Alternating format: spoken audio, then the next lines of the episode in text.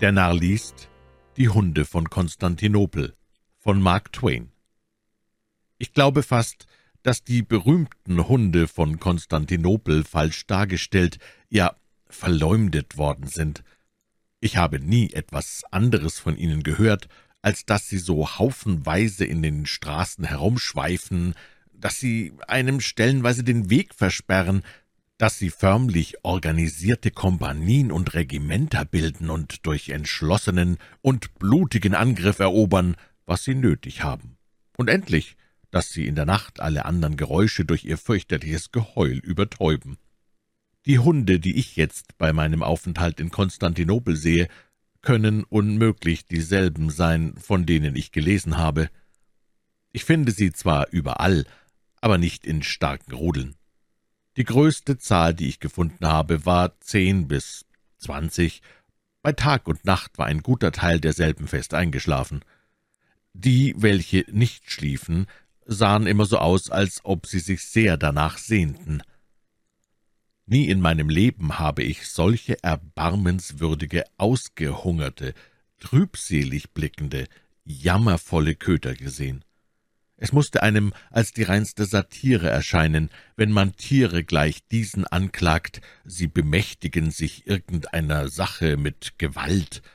Sie schienen kaum Kraft oder Ehrgeiz genug zu besitzen, um sich über die Straße zu wagen. Ich entsinne mich nicht, dass ich auch nur einen einzigen so weit habe gehen sehen.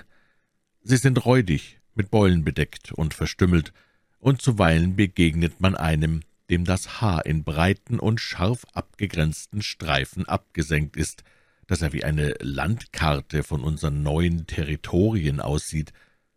Sie sind die traurigsten Tiere, die atmen, die widerwärtigsten, die bemitleidenswertesten. In ihren Gesichtern liegt beständig der Ausdruck der Schwermut, die Miene hoffnungsloser Niedergeschlagenheit. Die haarlosen Stellen auf dem Rücken eines verbrühten Hundes werden von den Flöhen Konstantinopels einem weiteren größeren Tummelplatze auf einem gesünderen Hunde vorgezogen. Dieselben finden dort ihre Rechnung ganz vortrefflich. Ich sah einen Hund von jener Sorte auffahren, um einen Floh wegzubeißen. Da lenkte eine Fliege seine Aufmerksamkeit auf sich, und er schnappte nach ihr. Der Floh machte ihm nochmals seinen Besuch, und das gab ihm für immer den Rest. Er warf einen betrübten Blick auf den werdenden Floh, einen zweiten betrübten Blick auf den kahlen Fleck, dann tat er einen Seufzer und ließ seinen Kopf, ergeben in sein Schicksal, auf seine Vorderpfoten fallen. Er war der Lage nicht gewachsen. Die Hunde schlafen allenthalben in den Straßen, wohin man gehen mag. Von einem Ende der Straßen bis zum anderen mögen nach meiner Schätzung acht oder zehn auf ein Häuserviertel kommen, Zuweilen sind's auch mehr, fünfzehn bis zwanzig. Sie gehören niemanden und scheinen keine persönlichen Freundschaftsbündnisse untereinander zu schließen, aber sie teilen sich die Stadt nach bestimmten Bezirken, und die Hunde jedes Bezirks, mag derselbe groß oder klein sein, müssen innerhalb seiner Grenzen verbleiben. Wehe dem Hunde, der diese Grenze überschreiten wollte. Seine Nachbarn würden ihm in einer Sekunde den Rest seiner Habe wegschnappen, so behauptet man wenigstens, wenn sie auch nicht danach aussehen. Sie schlafen also in den Straßen, sie dienen mir als Kompass, als Führer, wenn ich die Hunde gelassen weiterschlafen sehe, während Menschen, Schafe, Gänse und alle anderen sich bewegenden Dinge ausweichen und um sie herumgehen, so weiß ich, dass ich nicht in der großen Stadt bin, wo mein Hotel ist, und dass ich weitergehen muss, in jener großen Straße sehen die Hunde aus, als ob sie auf ihrer Hut wären. Was davon kommt, dass sie jeden Tag genötigt sind, vielen Kutschen und Wagen aus dem Wege zu gehen, und diesen Ausdruck erkennt man im Augenblick wieder. Er findet sich auf dem Gesichte keines einzigen Hundes außerhalb der Grenzlinien jener Straße. Alle anderen schlafen gelassen und geben auf nichts Acht.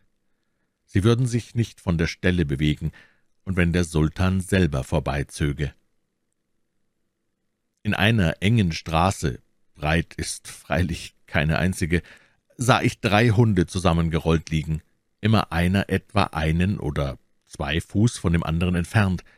Sie lagen der Länge nach über die Straße, und so überbrückten sie dieselbe genau von Rinnstein zu Rinnstein. Auf einmal kam eine Herde von hundert Schafen daher. Sie liefen geradezu über die Hunde weg. Die Hunde blickten träge auf, zuckten ein wenig zusammen, wenn die ungeduldigen Füße der Schafe ihre roh geschundenen Rücken berührten, seufzten auf und legten sich friedlich wieder hin. Keine Sprache hätte deutlicher reden können, als die ganze Herde über sie hinweggegangen war, niesten die Hunde in der Staubwolke ein wenig, rückten aber mit ihren Leibern auch nicht einen Zoll weit von der Stelle. Ich dachte immer, ich wäre träge, aber im Vergleich mit einem konstantinopolitanischen Hunde bin ich eine wahre Dampfmaschine. Diese Hunde sind die Abdecker der Stadt. Das ist ihre offizielle Stellung, und dieselbe ist recht schwer. Das ist es auch, was ihnen Schutz verleiht. Wären sie nicht so nützlich, indem sie diese fürchterlichen Straßen reinigten, so würden sie schwerlich geduldet werden. Sie fressen alles und jedes, was ihnen in den Wurf kommt, von Melonenschalen und verdorbenen Trauben angefangen, bis hinauf zu ihren eigenen toten Vettern und Freunden. Und doch sind sie stets dürr, immer hungrig, immer niedergeschlagen. Die Leute hüten sich, einen Hund zu töten, dies kommt tatsächlich nicht vor. Man sagt, die Türken hätten eine angeborene Abneigung dagegen, irgendeinem stummen, beseelten Wesen das Leben zu nehmen, aber sie tun Schlimmeres. Sie treten, steinigen und verbrühen diese unglücklichen Geschöpfe, bis sie beinahe tot sind, und lassen sie dann weiterleben und leiden. Einmal setzte sich's ein Sultan in den Kopf, alle Hunde in der Stadt zu töten, und begann wirklich mit dieser Arbeit, aber der Pöbel erhob ein solches Schreckensgeheul, dass dem Gemetzel Einhalt getan wurde. Nach einer Weile nahm er sich vor, alle nach einer Insel im Marmara-Meere wegzuschaffen. Man erhob keine Einwendung dagegen, und eine oder ein paar Schiffsladungen davon wurden weggeschafft. Aber als bekannt wurde, dass irgendwie die Hunde niemals nach der Insel gelangten, sondern immer in der Nacht über Bord fielen und umkamen, erhob sich ein abermaliges Geheul, und so wurde der Deportierungsplan fallen gelassen. So verblieben die Hunde denn im friedlichen Besitze der Straßen. Ich behaupte nicht, dass sie des Nachts in den Straßen nicht heulten und dass sie nicht Leute anfielen, die kein rotes Fest aus dem Kopfe haben. Ich sage nur, dass es niederträchtig von mir sein würde, sie dieser Unziemlichkeiten anzuklagen, da ich mit meinen eigenen Augen und Ohren davon weder etwas gesehen noch gehört habe.